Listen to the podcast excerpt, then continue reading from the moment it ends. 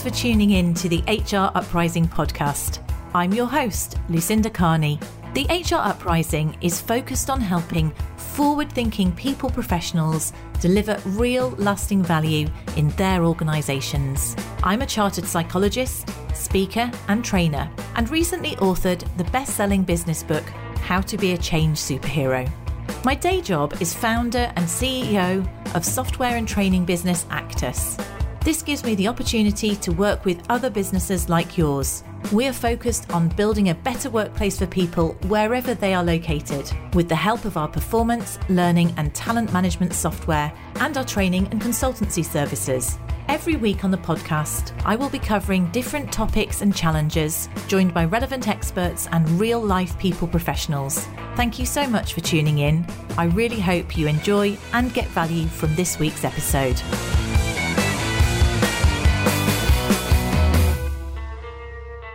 Hello and welcome to this week's HR Uprising podcast. And we're going to continue on our month's topic of well-being. And with that in mind, I'm delighted to have Dr. Neha Sangwan with us. Now, she is an engineer turned medical doctor, um, and she is now an executive coach, and she specializes in challenging this global epidemic of burnout, as she describes it. So, how we can look at well-being and avoiding burnout on a on a grander and a different scale. Um, Neha, would you like to explain more about your background and what that really what that really looks like? Sure. Well, hello everybody. Uh, thank you, Lucinda, for having me. I would say, um, you know, yes, I'm a mechanical and biomedical engineer. Uh, yes, I'm an internal medicine doctor and physician. That just all that just means is I'm a really good Indian child. And then when I burned out myself, which was 20 years ago in 2004, it really came clear to me how little I had learned about burnout. I didn't even recognize it when it happened, how little my colleagues knew about it. Yet, this is where when somebody in a company goes to employee assistance program, they go to HR, HR sends them to me.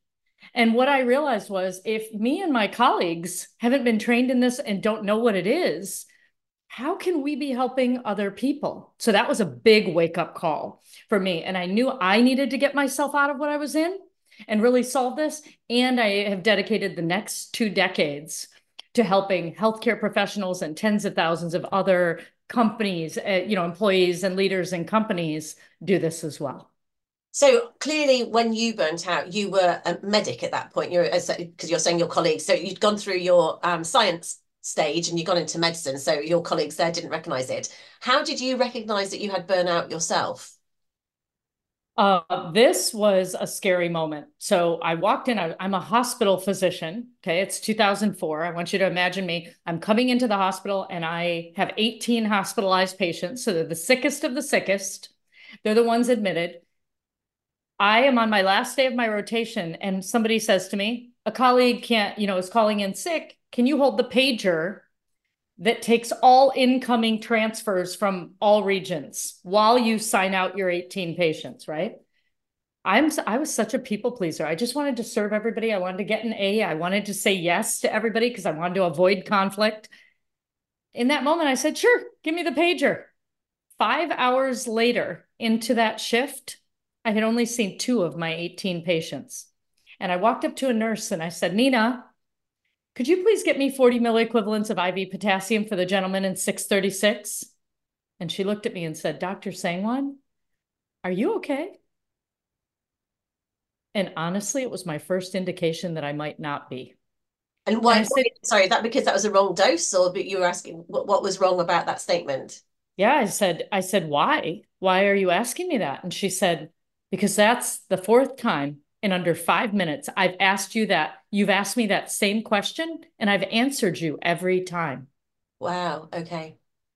And I was like, okay, something's wrong here. I don't know what's wrong. So I went to the uh, faculty, like the bathroom, and I looked in the mirror. I pulled out a uh, phone, a hospital phone, and I called a psychiatrist colleague because six months earlier, a friend of mine had burned out and just kind of disappeared. Right. So gone on medical leave. No one heard anything about it. But she told me who helped her in that moment. So somewhere in my psyche, I remembered call him. And so I called him and I said, Hi, uh, this is Neha, and I really would love to see you. When is the earliest I can see you? He said, How about five o'clock today? It was 11 a.m. How about five o'clock today? And I said, How about now? And that's code word in medicine for I'm the emergency. Yeah. Right. So I went there an hour later. Uh, he had diagnosed me with a classic case of people pleasing and of ignoring my own needs to be in service of everybody else. And that he also, I had explained to him that I was experiencing bullying in the environment from the partners. I was not a partner yet. From the partners uh, about my patients and all of this. I explained that to him. And he said, Oh, there's this experience, Neha. This is not on one level. It never happens on one level, and it's not your fault. What I want you to know is that there's your part of this, there's the culture in which you're working, and there is the environment of the healthcare system that you've been a part of now for decades. And all of these factors are coming together in this moment and you are getting a wake up call. And I am so grateful for that man because, you know, together we started to learn, discover kind of, I was pushing back on him. He was sharing with me. And, you know, I wrote a book, right, about this. And in like chapter two, I give you the five behind the scenes conversations between me and him. Two doctors talking about how can we not have been taught this?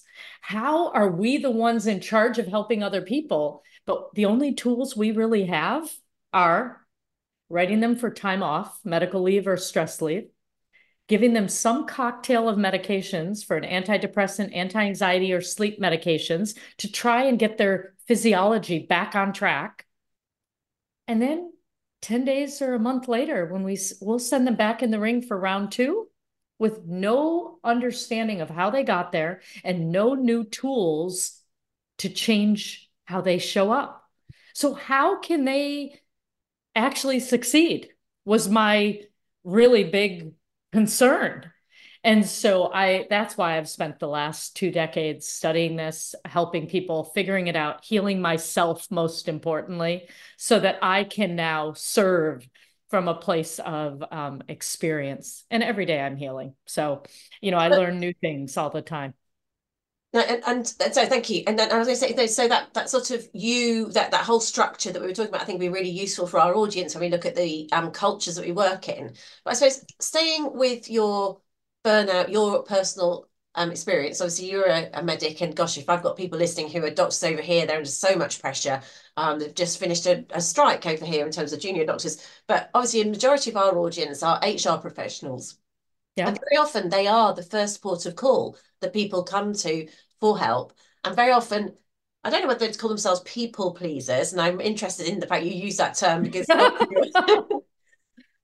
yeah, it's my particular flavor of what what caused me stress. And very young, I learned that I needed to create safety in the world around me because I was actually getting bullied when I was young. And so what I did was I made sure that I started to acquiesce what I needed to in order to stay attached to the people around me. Yeah. And so, you know, many children do that. And it's not the only path to burnout, but it was mine. I can see and it's so, more predominant as well because there are people in, in terms of transactional analysis or drivers that, that you maybe are more like more prone to it if you're a people pleaser because you are putting your own needs. needs. So you know, you you negate and think about it. I'm a coach. I'm a healer. I'm a you know in healthcare. What's my job? My job is to make other people's crises and emergencies more important than my own biology. I mean, we used to have a saying that was like eat when you can, sleep when you can, pee when you can. Like that wasn't important. What was important was who's having a heart attack, who's bleeding out, who's this, right? And now when I think about HR, I think to myself, wow, there's like a parallel. There's a similarity because HR is there for anybody's crisis, like whatever's happening, their job, you you come to HR. So, you know, in a parallel way, maybe maybe the stakes aren't life and death, but the crisis is their job. Absolutely. And similarly, they don't necessarily have the tools. I mean, interesting you say that clinicians don't necessarily have the tools to deal with burnout. Neither do HR, neither, neither necessarily do um, medical doctors over here. And no, you might refer people there. Um, in mm-hmm. terms of your experience, what would you say a good response is from somebody if you if someone came to you uh, sure. yourself, but also if someone came to you where you had um, concerns that they were at risk of burnout? Yeah. So there's a couple different ways that we can treat something. What I want you to know is what we're doing in medicine is good for an acute crisis. So, in an acute crisis where someone's about to fall over the cliff, it's our job to pull them back and say, stop working, time off. I'm going to stop this bullet train from going. Secondly, it's our job to get them to sleep again, to get them their anxiety, their depression, whatever it is. We're the ones who can write the prescriptions for that. So that's phenomenal, but it's not enough. So now, once we stop them, slow them down, maybe give them that professional uh, counseling, treatment, stress management, yoga, whatever they need to do to like get themselves back into rhythm.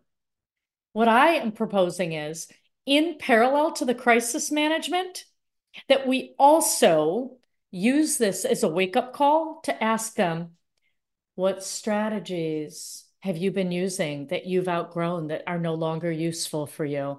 What, where are you having where are you on the spectrum from burned out to fully charged?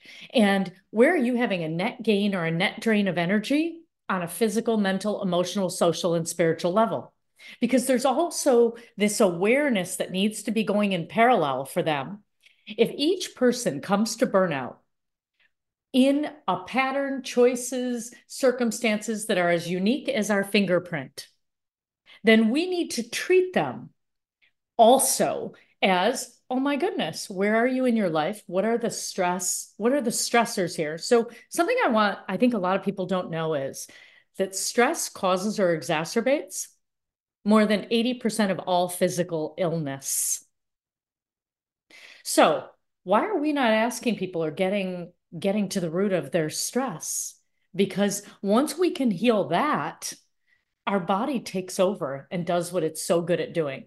Like if you think about it, when you cut your finger and it's bleeding, you aren't thinking to yourself, I need clotting factor number 9 to head to my right index finger. No, you put pressure on it, and your body knows exactly what to do. So our job is to give people stop. They're doing the right thing by sending people to medical professionals.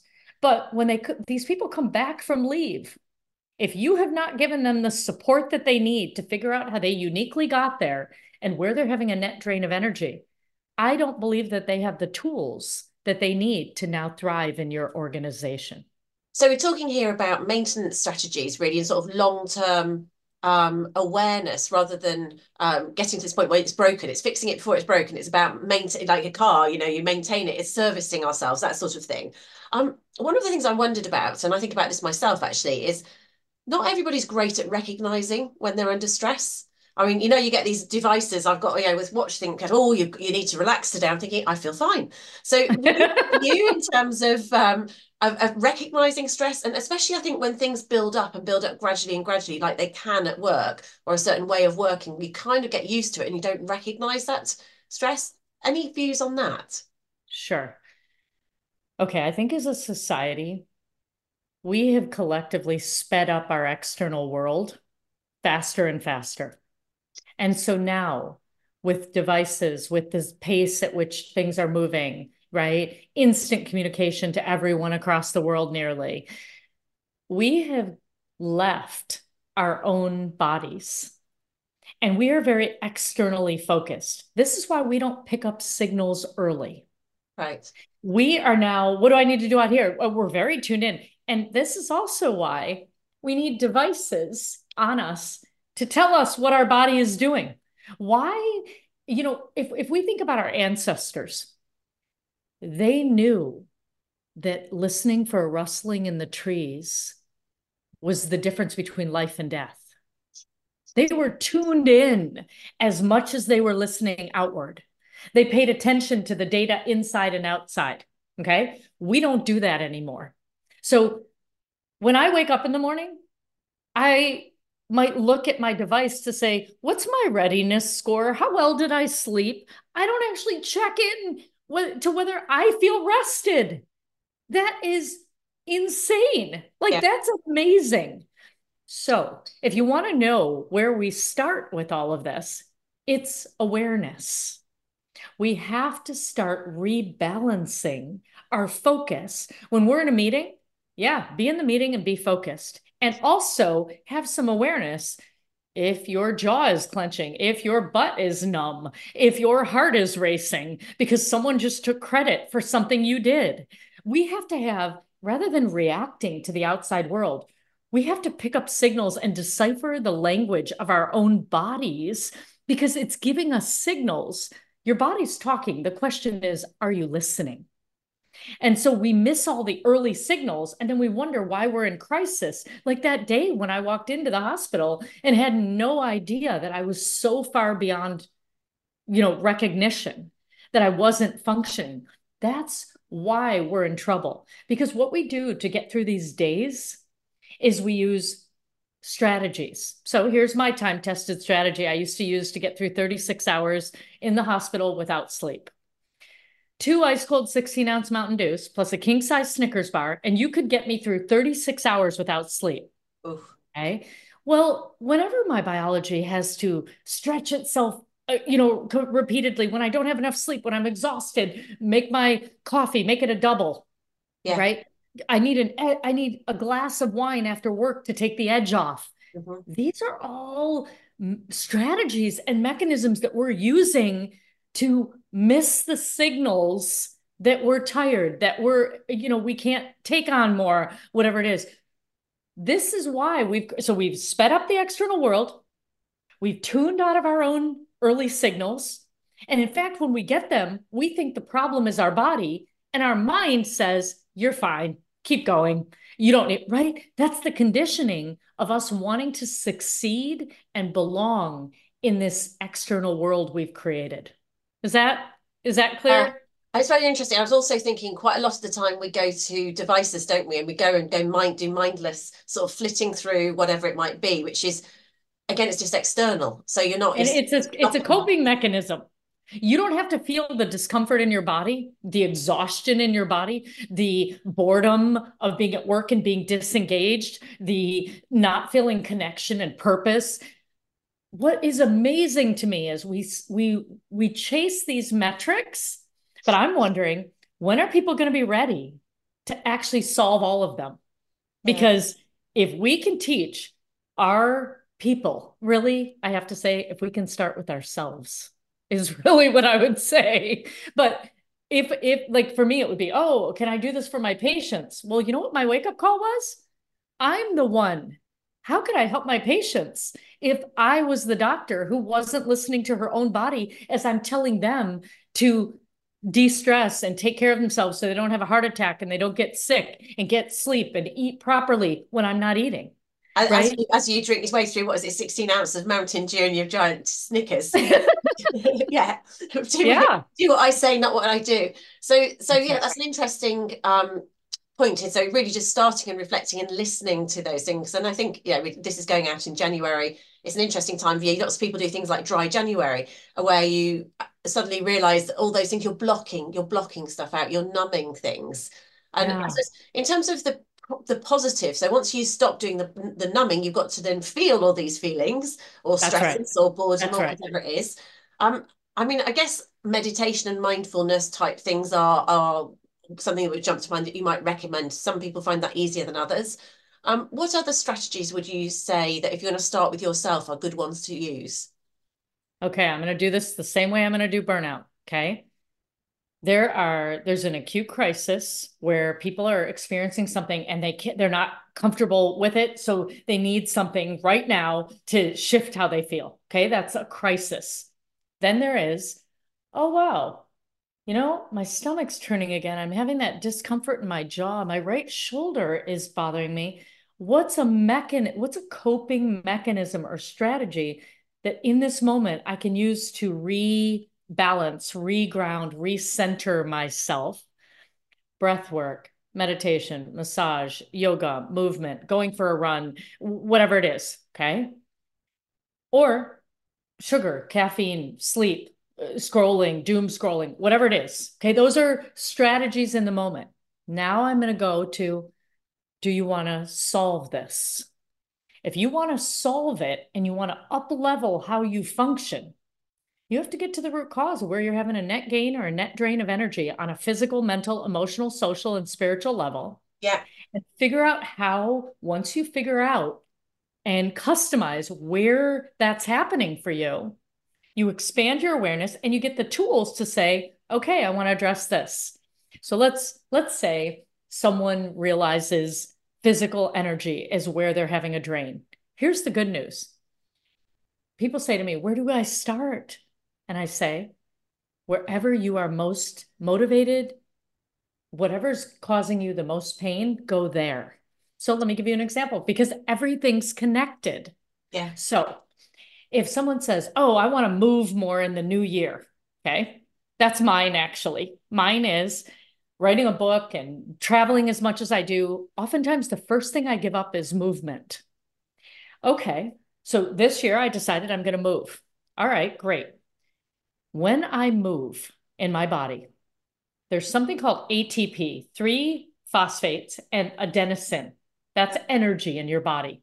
So the way the body gets energy to help you move is ATP, adenosine triphosphate, breaks into adenosine and three phosphates. That's how you get energy. Well, guess what? That adenosine goes up to your brain and helps you sleep better at night.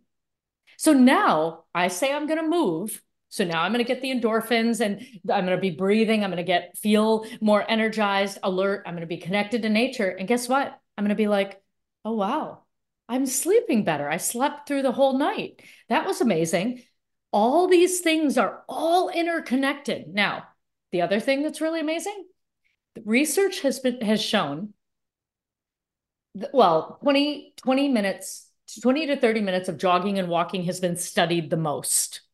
And if you do that four to five times a week, it boosts your mood and it's as effective as taking an antidepressant. So now you do this one thing you just said, "Oh wow, I need to move my body. My joints are getting stiff." I, okay, the truth is, I'm 53. And so that's also playing in, which is like, I can't sit still now the way that I used to. Okay. So wherever you're having the pain point, do that. Now all of a sudden, emotional energy is lifted because I'm not feeling low. I'm not feeling the winter blues. Oh wow, I'm sleeping better. Wow, now I have more more ability to do what I need to in the mornings, right? So I guess what I really want to tell people is figure out where you're having a net gain and a net drain. Then, once you understand you, you have that awareness, do one thing that you are most called to do. And the way you figure it out is by listening to your own energy, not your mind. If your mind says, oh, you're fine, but your body feels constricted, heavy, tight, drained when you're filling out the questions on, you know, I can give your group if if you can post it. I'll give you the burnout assessment quiz right. with a mini video series of me walking them through it that I gave out on my book tour.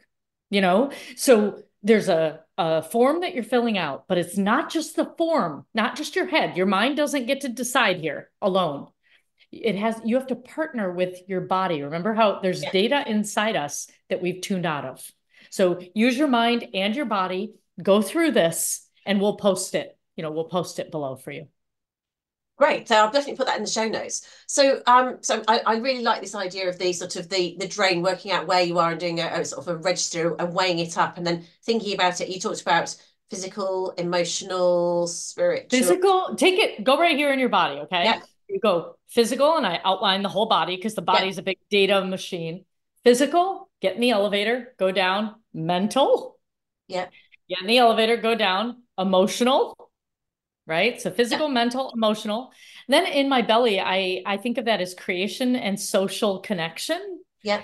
Um, and then uh, spiritual, which I think just like I go all the way to the bottom, like grounding, like whatever grounds you, right? In the in sometimes it's nature, sometimes it's our belief in humanity, science, the next generation. It's about the unknown, and it's about when where do you feel most like yourself? Where do you feel? Where do, where do you feel in you know in your peaceful heart? Where do you feel like, oh yeah, I'm at home?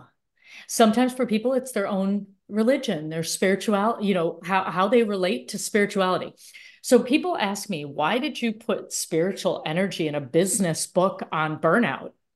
And I say, because it's actually the most important level. It's the most, if you want to start solving this, you have to tune into your body and the physical signals that your physiology is giving you because it will stop you every time. Okay. But underpinning all of that is your spiritual energy, which is about what matters most to you. What are your highest values? Because that'll tell you how you make decisions and where you spend your energy and time. I also talk about self trust. We're in a world where there's so much change happening that it, where you are willing to take risks and where you're not willing to take risks will determine how much you trust yourself, but more importantly, in a company, it determines where you'll take risks and innovate. And we all know that any company that's going to survive in this in this world now has to be able to innovate. So people have to trust themselves and they have to have psychological safety with each other and teams in order to take risks and make mistakes. And then finally, it's about do you feel appreciated and valued? And do you are you connected to something that matters and has meaning to you individually in your job? And how does that connect to your company? I mean, that's interesting. And, the belonging thing, those are very much linked with engagement, the whole sort of we thing. What you're talking about, I mean, spirituality sometimes is just a term that people don't don't love. Um, but I think when you link it something like values, that can make you very stressed or not stressed. If you're in an organization oh. where your personal values align, then you're That's going right. to be better than if it's the other way around. So it's it's highly relevant in terms of knowing yourself, isn't it? It's um, huge. It's huge. In terms of taking it wider, I suppose, just in our sort of last five minutes or so, um, you were going there, I think, already in terms of as, as individuals, we kind of the messages we need to know ourselves first. And part of that, as an HR professional, for example, is role modeling. You know, if we get um, what we're doing, this is you know, this is what I do to look after my wellness. You know, it might not be the same thing for you, but this is what works for me. So it's it's authentic. You're then going on to this we and then this overall culture.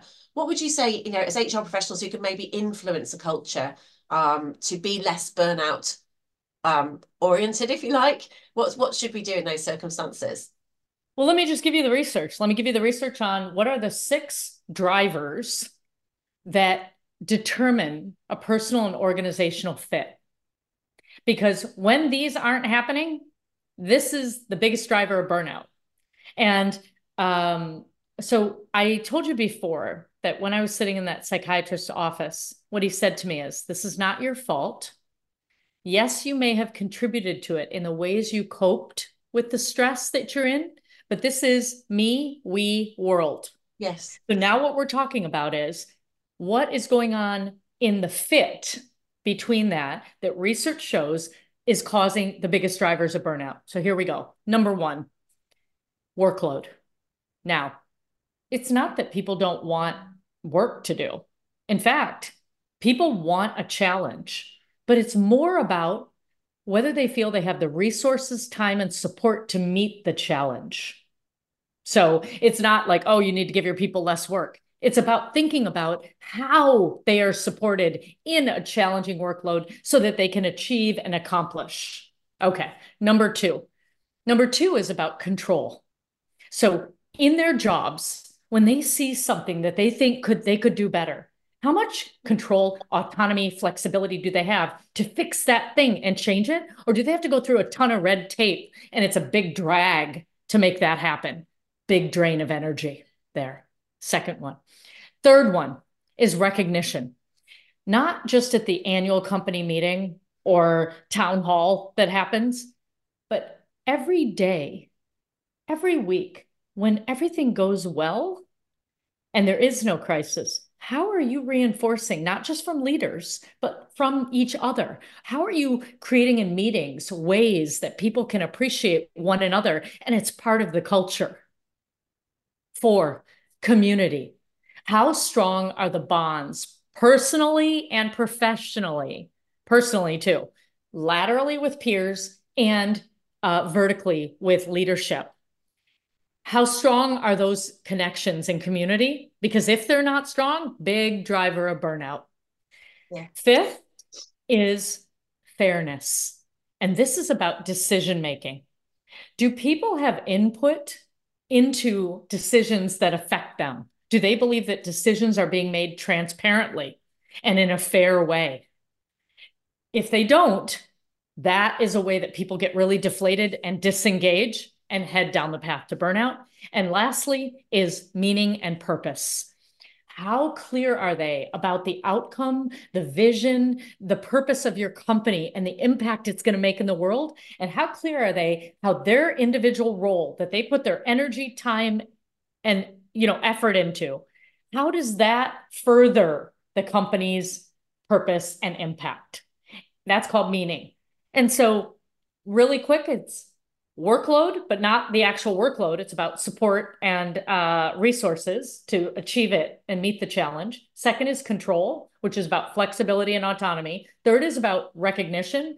Fourth is about community. Fifth is about fairness and transparency and decision making. And six is about meaning and connecting all this work and effort that they are making into the impact that uh, they're making. So is that helpful on the yeah, and what I like about that is I feel like we that's a strategy. So if, if I'm an HR um, professional, I want to, of course, I can help someone, but it's it is the sticking plaster, right? And help someone in the here and now. And I can say, oh, actually, go off and help yourself rather than you know prevention. Start with you. But if we want to look at it at a big overall sort of systemic level, these yeah. are the sorts of things that um, drive or otherwise. And it's interesting how many of them link into other things. So engagement, some of the things about having the resources there. You can see yep. links into neuroscience in terms of where things are fair and um, perceptions there and belonging and lots of research, as you say, that's out there. So those make a lot of sense. If I was an HR professional wanting to look more holistically, those are the that's right. To focus on. And were you speaking about what can the HR professional do themselves? What's the first thing they can do for themselves? Is that what you were asking? Well, no, I was, I was thinking the first thing you do for yourself, I suppose, is role model the things you're talking about yourself. So work out your own net gain and and maybe, um, I guess, share it with other people. You could. So I'd say do do do the uh, pulse assessment, which is yes. like take your 15 minutes, do the assessment, get awareness on yourself. Secondly, what I'd say is start tuning in, start tuning into your own body. Figure out your body's unique signals. For me, when I'm a people pleaser, when I'm giving up my own desires so that I can support somebody else, the way it shows up in my body is throat constriction and stomach turning. That's the unique language my body speaks to me in that tells me before anybody else knows, oh, I just gave up myself in this meeting to belong. And so if people don't know, now for other people, it's sweating, it's heart racing, it's muscle tightness in your lower back, everybody's is unique. Hmm. They, but you, can, I can't help you know that. You have to know that. And so that's why that's actually uh, empowered by me. Uh, in the book, it's chapter four. It's called Deciphering Your Body's Unique Language. Right. So it's know yourself first and foremost, which which makes the total sense. And we are all going to have our own tells, and you start start with you. But these are the things that then we can go outwards with and share with other people as well. Yeah, um, why wouldn't we why wouldn't we create a collective experience where everybody is learning and growing together? Because now you have a common experience that makes it safe for us to say things about ourselves, for us to I mean, I really believe the future is company-wide wellness programs where CEO to new hire, everybody's learning, growing, sharing together as we all move forward and we develop a common language that bridges us across generations. And, and by that sort of being open about a CEO being open about what they do to manage their wellness or to themselves again that's a great role modeling of, of, these sort of things taking away the sort of things that inhibit it going forwards and again linking yeah. to the culture there we're a world looking for trust again in ourselves and in each other. And if leadership is not modeling this, and that's why you got to make it safe. Yes. Um, and you can't make up things. It has to be really authentic. People can tell a mile away when you're just saying something to say it, and they can tell when you feel it. And so there's there's a, a really clear way where you teach a tool, then you have dip people, immerse them in it a little bit. Oh, what is this for you? Oh, wow. How about everybody else? What do you think about this? And so we just take them in steps because if you do it too quickly or you don't do it in a really careful setting, people feel too vulnerable, too exposed. Like I just told my boss that my heart races in a meeting. Like, no, no, no, no, no. You have to do it in a really safe uh, way. And then what happens is an entire organization starts to open in truth, trust, transparency, and transformation. And then all these measures that we're trying to measure independently, I promise you, they are a byproduct of creating a culture in which people trust themselves, trust each other, collaborate, innovate, and feel valued, feel purposeful, feel connected. All of it physical, mental, emotional, social, spiritual it's all underneath the metrics that we're trying to elevate. So the the, the well-being is is an output of us doing these things in the first place. Yep. Fabulous. Um, thank you, Neha. It's been wonderful having you on the podcast. Um, I'm going to give you the opportunity just to say how people can you know, get hold of you, see your books. Um, we'll sure. ideally we'll get the link to this burnout questionnaire and put it in the show notes. Um, sure. Know where to go for those, so that would be great. Would you like to you just give some closing points and tell people how to get in touch with you if they wish to? Absolutely. So you can find me at intuitiveintelligenceinc.com. So we'll put that in the show notes as well. I have written two books. Um, I have them here, so I'll show them to you quickly. But one of them is called Talk RX Five Steps to Honest Conversations That Create Connection, Health, and Happiness. What it, this is about is leaning into conflict. The second one is called Powered by Me, which is the burnout book. And you can see the battery here uh, from burned out to fully charged at work and in life. And that is the one that just came out in 2023. So, Great. yeah, you can get a hold of just the website is probably the best. And if you want to contact me, it's Neha, N E H A, at intuitive intel with two L's at the end dot com. Neha okay. at intuitiveintel.com. We'll put those links in the show notes. Thank you once again. It's been lovely to join you. I apologise. I feel like I'm a bad example today, having a cough. It's only my second um, no, you, you know what's mo- what's mo- it's not about us not burning out and it's not about us not getting sick. It's about us listening and what we do next. So I'll tell you that you know that whole adage like lemon ginger water or hot tea right and some sleep all your body needs is for you to give it the rest that it needs and it'll kick in your immune system repairs while you sleep definitely definitely right i'm definitely hopefully i'm improving at a, at a higher rate than i would do previously so i had my turmeric and um, ginger in my soup yesterday and today so hopefully that will help so uh, lovely to have you on the podcast here and um, wish you lots of success with your book and you're also you're over in the uk aren't you in march at the Happiness Forum. Is that correct? Yeah, it's called the World Happiness Summit, March 19th and 20th. Uh, I'll be giving a keynote there, and I'll be there for the week. So I'd love to. Uh, I'd love to meet you guys. Yeah, and any HR uprisers, go along and, and say hello. I would love that. Brilliant. All right. Well, thanks so much for coming on the HR Uprising podcast. Thank you. Bye, everybody. I really hope you found this week's episode useful and enjoyable. If you did, perhaps you could recommend us to a friend or colleague, or give us a review on your platform of choice. It really helps new listeners to find us. Now, you can access links to any of the information mentioned in this show via the website www.hruprising.com. Further free resources are also available at www.actus.co.uk. There you can also find out more about our software and training solutions. Finally, why not join our LinkedIn group, the HR Uprising, to share ideas and collaborate with other like minded people professionals? Thank you for listening to the HR Uprising podcast.